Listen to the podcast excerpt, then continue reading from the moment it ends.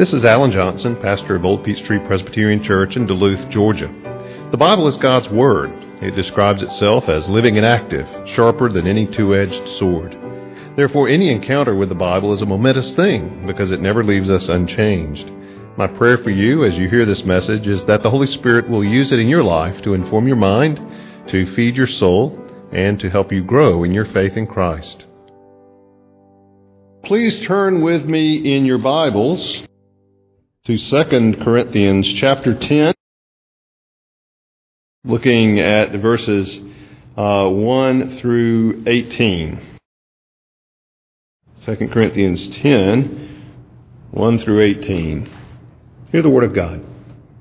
I, Paul, myself entreat you by the meekness and gentleness of Christ, I who am humble when face to face with you, but bold toward you when I am away, I beg of you that when I am present, I may not have to show boldness with such confidence as I count on showing against some who suspect us of walking according to the flesh. For though we walk in the flesh, we are not waging war according to the flesh.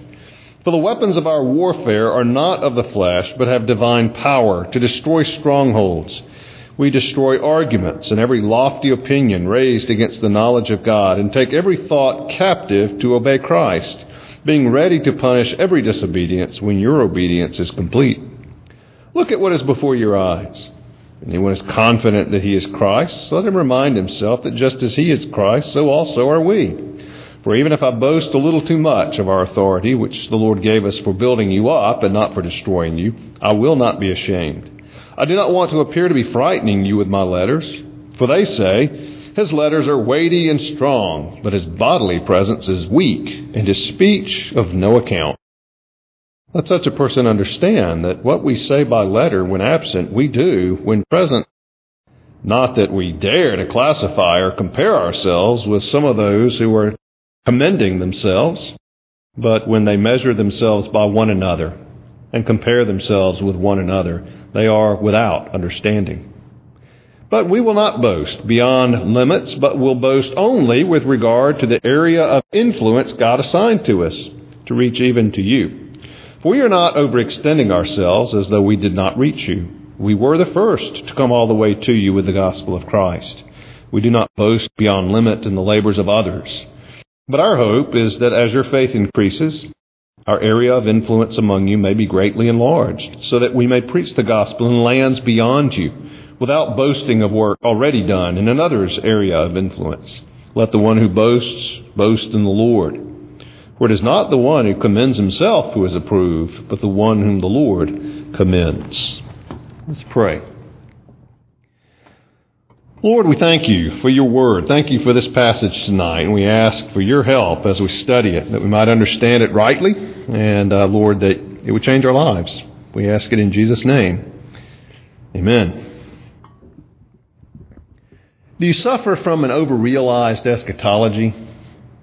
And before you go to make an appointment with your doctor, just to be sure, uh, I may should explain overrealized eschatology is uh, basically seminary talk for uh, a certain brand of triumphalism.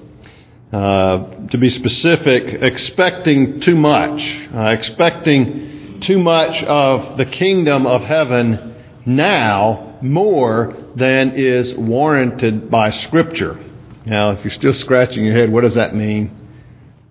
Go watch TBN. You'll get some idea. It's kind of the expect a miracle. You know, you should be you should be wealthy, free from illness, all of that kind of thing, as though as though Christ has already ushered in the kingdom in all of its fullness. You may remember from the Explorers class in the, the uh, fifth lesson where we talk about our philosophy of ministry. We talk about the kingdom uh, and different views of the kingdom. Uh, some seeing the kingdom as mainly future, not really having anything to do with us.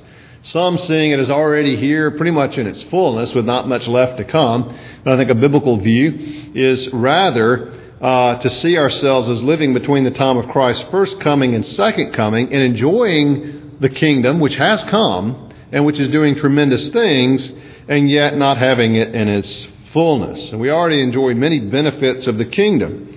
We're citizens of the kingdom of heaven. Our sins are forgiven. Uh, we have an inheritance in heaven. We have fellowship with God. But we do not yet enjoy benefits that one day will be ours. We don't have our glorified bodies now. We don't live in the new heavens and the new earth now. We struggle with sin in ourselves, in our society, in one another. Uh, we still experience pain in relationships with people we love and care about. So, in other words, we already have a lot here, enjoy a great deal now, but we do not yet have it all. An over-realized eschatology is just that, uh, that Christ has ushered in the kingdom and it's, it's uh, thought to be more present and more full than it actually is, over-realized. Now, one of the problems with the church in Corinth was just that. They were acting, at least a segment of the church was, as if it was all here, as if it had all come, especially in the area of spiritual gifts. D.A. Carson of uh, Trinity Evangelical Divinity School up in Chicago puts it this way, talking about uh, the church in Corinth. He says the Corinthians were quick to seize every emphasis in Christianity that spoke or seemed to speak of spiritual power, of exaltation with Christ, of freedom, of triumph, of victorious Christian living, of leadership or religious success. But they neglected or suppressed those accents in Christianity that stressed meekness, servanthood, obedience, humility, and the need to follow Christ in his suffering if one is to follow him in his crown. They glimpsed what Christ had done, yet failed to contemplate what remains to be done. They understood that D Day had arrived, but mistook it for V Day, Victory Day. They loved Christian triumphalism, but they did not know how to live under the sign of the cross. Now, some of the Corinthians, at least, had fallen, who had fallen into this trap of triumphalism, this over-realized eschatology, were the very ones who opposed Paul, opposed his ministry. They, they, they either heard of Paul, many of them probably had not met him, came in later, uh, but certainly by reputation they opposed him. Uh, they examined what they knew of him and found Paul to be wanting one writer puts it, of Paul. His unimpressive, apparently, his unimpressive persona, his lack of rhetorical skills, his meek and humble demeanor, his poverty, his working with his hands, the absence of ecstatic experiences and visions, his incessant trials and difficulties rather than success, were to his opponents incontrovertible evidence that his ministry was of the flesh and not of the Spirit. In other words, because Paul himself did not measure up to some standard that they had, then because his ministry didn't seem to exude the success that they thought was the standard, they wrote Paul off.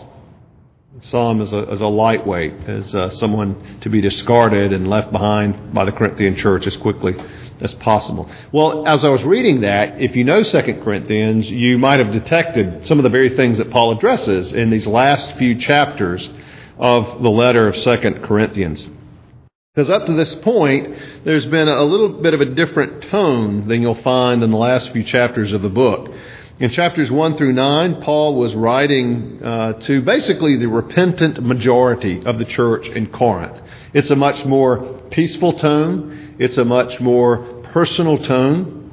But when we come to chapters 10, 11, 12, 13, the tone changes. Paul is more addressing the thoughts of the unrepentant minority, those who may still be holding out, those who are critical of Paul. And the, ch- the tone of it changes from gentle and encouraging to stern at times and uh, combative, confrontational. Paul recognized if these people were to have their way with the church, then the very gospel in Corinth could be in danger. So this, from here on out, it's a little different tone. As Paul, in many ways, uh, speaks to, defends his own calling in his own ministry. Uh, very revealing about the apostle. Uh, some of the things that he talks about here, some invaluable things that we otherwise would not know about that Paul tells us. Well, let's look tonight then at chapter 10, at the passage uh, that we have, have just read, uh, where Paul specifically addresses this whole question of his of, of himself and how he comes across to the church in Corinth. Well, first of all, Paul goes on in verses 1 through 6 to talk about his weapons, to talk about uh, his, his means, the, the methodology by which he works. And he begins, uh, importantly, in verse 1, by not being particularly authoritative, but entreating, urging, imploring you by the meekness and gentleness of Christ. That was not the Christ the Corinthians like to think about. They like to think about Christ the victor, Christ the, the king. But Paul appeals to them by the meekness and the gentleness of Christ. Uh, and refers to himself, I'm humble when face to face with you, but bold toward you when I'm away. Apparently that was the line going around. Well, Paul, certainly, you know, in his letters, he's all, all bluster and noise, but, but you get him in person and he's, he's very different. He doesn't quite measure up. Not quite so much boldness there when he's in person. And we know people like that. People who talk talk big until they're actually faced with the person they're concerned about. Uh, well, Paul picks up their own words. Humble when face to face with you, but bold toward you when I'm away. I beg of you, he says, when I'm present, I may not have to show boldness with such confidence as I count on showing against some who suspect us of walking according to the flesh. Now, when Paul talks about his weapons, his methodology, uh, he does so kind of a, a, a glance askew at these, uh, these false prophets, false teachers who have come in. Because as we've seen, they tended to work on the basis of distortion. They tended to work on the basis of misinformation. They tended to work on the basis of manipulation. But Paul says, no, that's not how we work. We don't work according to the flesh. Uh, three, though we walk in the flesh, we are in the body, he says we are not waging war according to the flesh or according to normal human means of doing things. Uh, now, Paul goes on to say, verse 4 the weapons of our warfare are not of the flesh, but have divine power to destroy strongholds. Remember, Paul wrote to the church in Thessalonica that the kingdom of, of God is not a matter of talk, it's a matter of power and not political power, not even military power, but the power of changed lives, the power of people being brought from unbelief to belief, from sin to obedience, from darkness to, to light. Well, that's what Paul is saying here. The weapons uh, have divine power to destroy strongholds. We've seen examples of that with Jesus casting out demons, power of the kingdom, changing people, freeing people. Now, specifically, uh, a lot of this takes place in the mind, takes place in debate. Uh, some of you were perhaps here last night to hear James White uh, speak on Islam. Fascinating um, to hear what he had to say.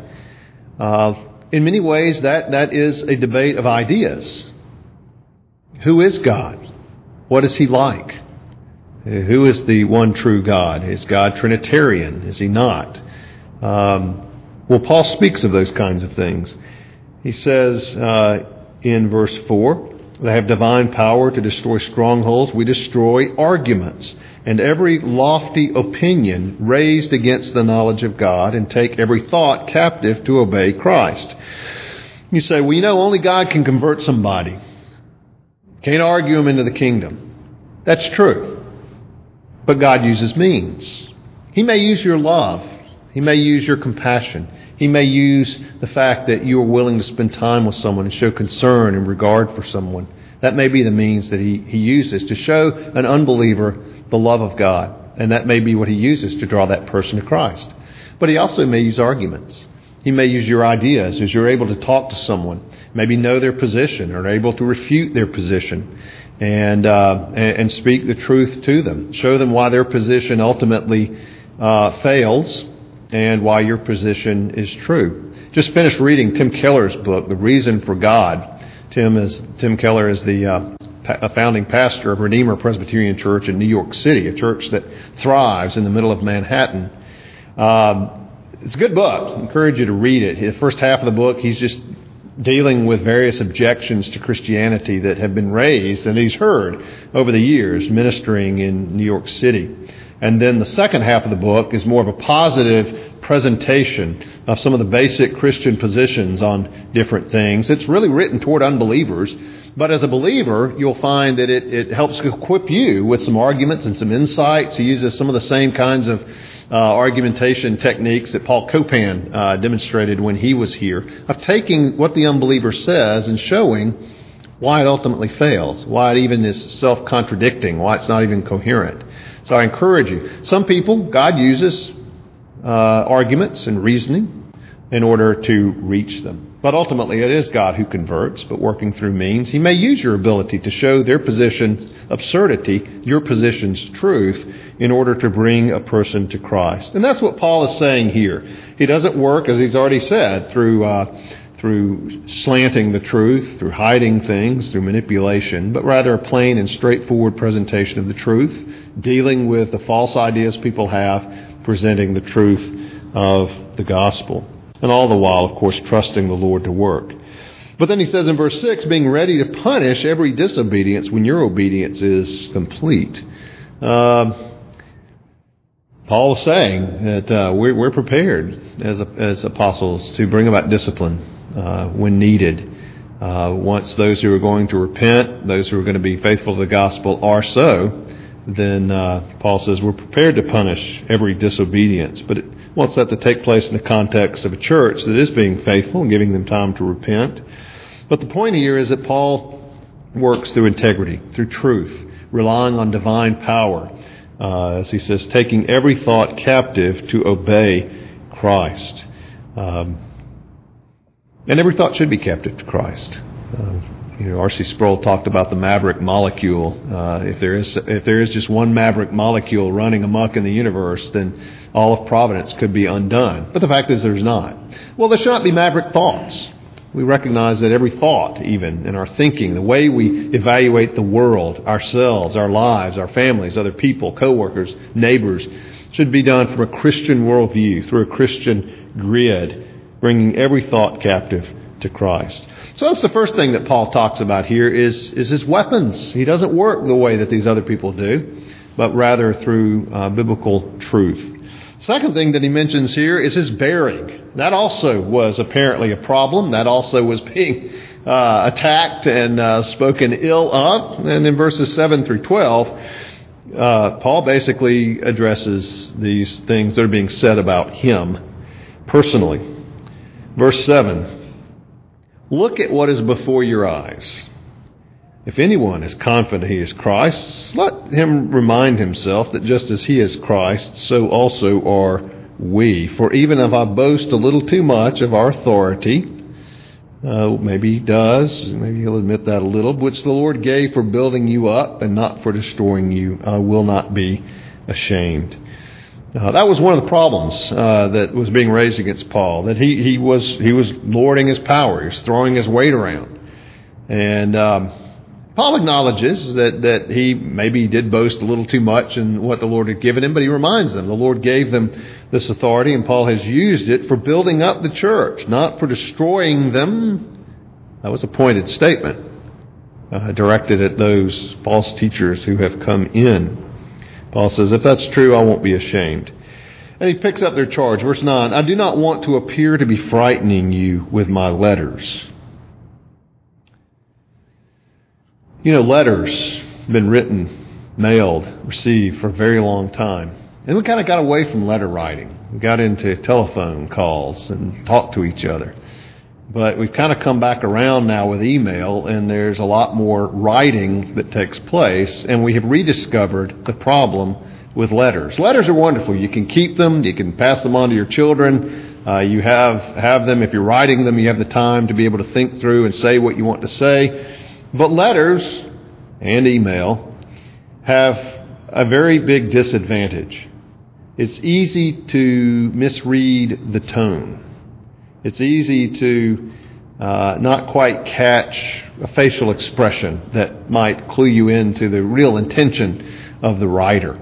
Uh, and that's certainly true with emails, which we often write with not nearly as much care as sometimes letters were written in the past, though even then, not always. Well, Paul says, I do not want to appear to be frightening you with my letters.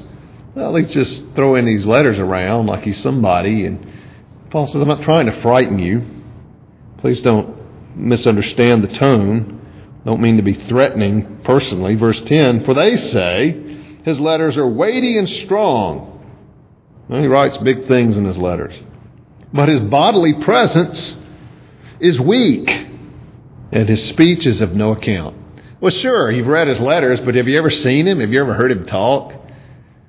Maybe you've uh, heard speakers like that. You've read their books. Their books are phenomenal. Books are great. And you hear them speak, and you're glad God called them to a writing ministry, because that seems to be what their gift is and not necessarily uh, public speaking. Well, Paul takes exception to this. Verse 11.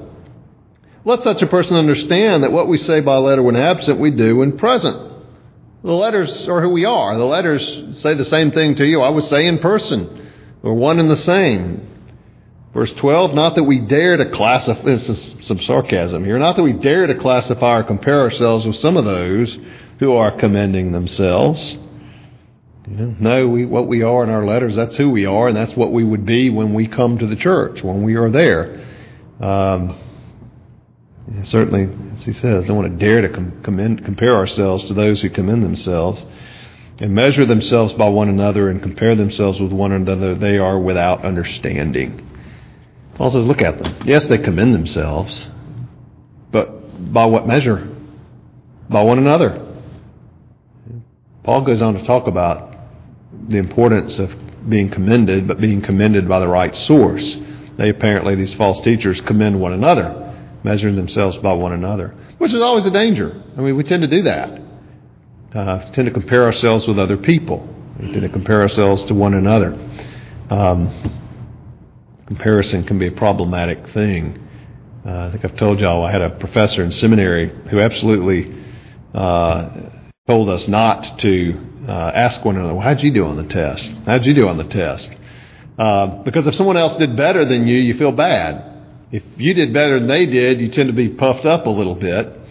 And uh, so he would he would strongly discourage us from sharing our grades with one another because it's comparison. Uh, but however we did, you know, maybe I got a couple points better than the next guy and he made a 50. Uh, the standard was 100. You know, we can measure ourselves by one another and feel like we're doing pretty well when we're not, maybe not coming anywhere close to the standard. I remember a New Testament course we took had a test in there and uh, Dr. Chamblin, our teacher, as he was handing out the tests, looking somewhat dismayed, said, said all all work and no play makes Jack a dull boy, but all play and no work makes Jack a dumb boy. And uh, so he was handing out our tests. That was not very encouraging. But the point is, we tend to commend ourselves by ourselves. The standard is a hundred, not how the guy sitting next to you did. And so that's what Paul is saying here. They're not wise. They're without understanding. They don't see the big picture. And so Paul addresses the question of his weapons here, which are the weapons of the Lord's power, uh, the truth of God's word, as well as uh, showing the deficiencies in false thinking. Uh, his own bearing, which is consistent. He's not being someone else when he writes letters to them than, than what he is in person. He is who he is in person. Uh, whether he truly is lacking eloquence uh, or unimpressive is a judgment call. Uh, apparently, perhaps in some ways he wasn't. Uh, but even then, it was not his personal charisma or natural abilities that was the point. It was divine power, and God certainly was pleased to work through Paul, and God worked through Paul to establish this very church to which he is writing. And he goes on to speak of that uh, in this third section, which has to do with his boasting. Um, Paul does boast in his own ministry, but not in himself. Paul's boasting is in what God has chosen to do through him. Uh, Paul's boasting is in the work that God had given him to do and how God had accomplished that through Paul. And so that's what he says in verse 13. But we will not boast beyond limits. Or maybe we could even read that since Paul's not here to give the inflection. But we will not boast beyond limits Again, looking at the false teachers. But will boast only with regard to the area of influence God assigned to us to reach even to you. We are not overextending ourselves as though we did not reach you. Paul says, I'm not writing to you like you're some church I've never been to, had nothing to do with you. In fact, he goes on to say, we were the very first to reach you with the gospel. That's something. It certainly should count for something. Um, summer of 1985, I went to Korea uh, for the summer. And um, Korea, Korea is a great success story in missions. Uh, the first Korean missionaries, uh, or first American missionaries, went to Korea in the 1880s. And by the time I was there 100 years later, about 40% of Korea was professing Christians. Uh, that is, that's astonishing. That is remarkable. And it was interesting to talk to Koreans because they were they they, they had a very high opinion of Americans and a great deal of respect uh, for us. It was expressed toward me for two things. One, uh, America's involvement in the Korean War. There was a great deal of even even in 1985 gratitude and uh, memory of the assistance that the United States provided and was involved in the Korean War. Uh, but especially among uh, Korean Christians, which is who I mostly was among, there was also a great deal of gratitude for the gospel, for having brought the gospel. Uh, one reason that Korean is, is such a large uh, majority of Presbyterians, so many Presbyterians there, is it was Presbyterian min- uh, missionaries who were among the first there with the gospel. Uh, similar thing to what Paul is saying here. The church in Corinth was planted by Paul himself. And uh, Paul says, we'll, we'll boast. We're going to you know, take some delight in what happened here because it wasn't as though I had nothing to do with you. It was through our efforts. We were the first to reach you with the gospel. In verse, uh, verse 15, he says, We do not boast beyond limit in the labors of others, but our hope is that as your faith increases, our area of influence among you may be greatly enlarged so that we may preach the gospel in lands beyond you without boasting of work already done in another's area of influence. Uh, Paul says not only that, we want, we want to reach areas beyond you. Have you involved in that? Help to send us on our way in that. But then he, he actually quotes from the Old Testament, from Jeremiah, verse 17 Let the one who boasts boast in the Lord. Now, Paul does boast. He boasts about what God has done through him, but he's boasting not in himself personally, but in the Lord and what the Lord has accomplished. And uh, it is, it's, it's not only frustrating, but painful for Paul that this church that he planted is struggling with what to think about him as, as it has, and with the, with the breach in the relationship that he has experienced. That was painful, and that's, as we've seen, what he's been trying to repair in this letter. But there are still those who are causing problems, and Paul has to address them. Verse 18 For it is not the one who commends himself who is approved, but the one whom the Lord commends. That really kind of ties it up and closes his argument. Apparently, these false prophets were commending themselves, measuring themselves by one another. And uh, as, as Paul would say, you know, I don't even don't even approve myself. It's the Lord who judges. It's the Lord's opinion, the Lord's measurement, the Lord's assessment that counts. And so, as he says, when they measure themselves by one another, they're without understanding. Uh, it's not him who commends himself who's approved, but the one whom the Lord commends. And uh, implied there is part of Paul's argument that Paul is uh, demonstrably one whom the Lord commends and has set his seal upon. I remember reading Charles Haddon Spurgeon talking about uh, the difficulty in selecting texts. Charles Spurgeon would preach on a different text. He, he did not like series. He would preach on a different text each Sunday. He believed you should should wait upon the Lord uh, each each week, uh, even if you have to wait up to within minutes of the service.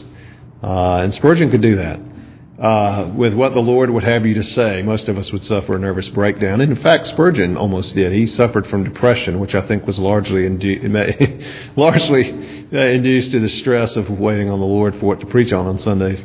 Um, but but Spurgeon comments on uh, on on reading somewhere of someone who said you know that that preaching and getting text should be the easiest thing in the world, and if someone struggles with that, then it's apparent God hasn't called him to the ministry.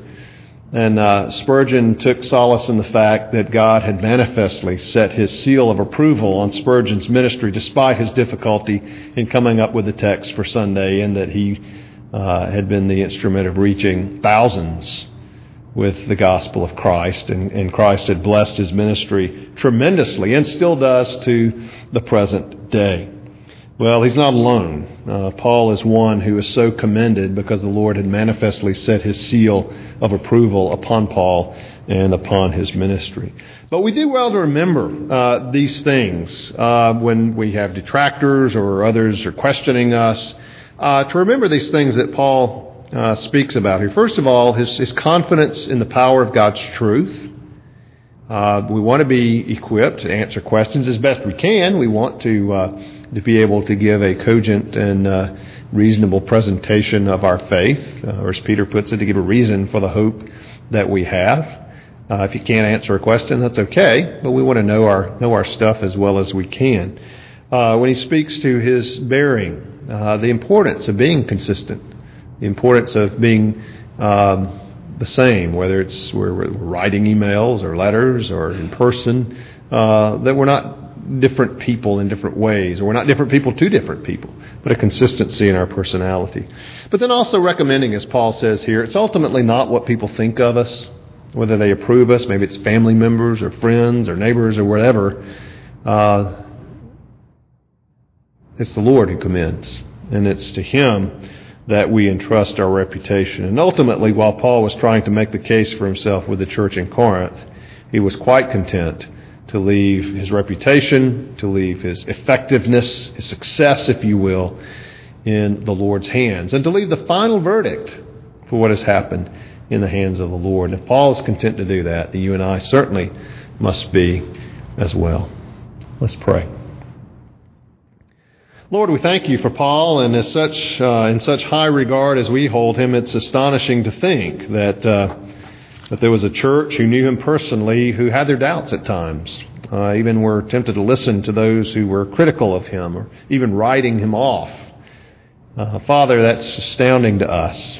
Uh, and yet, Lord, uh, we too uh, are sinners. We too, uh, Father, have sometimes selective hearing, selective vision. But Father, we thank you for Paul. Thank you for his faithfulness. Pray that we too would be faithful that we would be content to leave our reputation with you, but Father, at the same time, to be as prepared as we can to know your truth, to be able to communicate it, but also to be able to live consistently in uh, our lives before others. We ask it in the name of Jesus. Amen.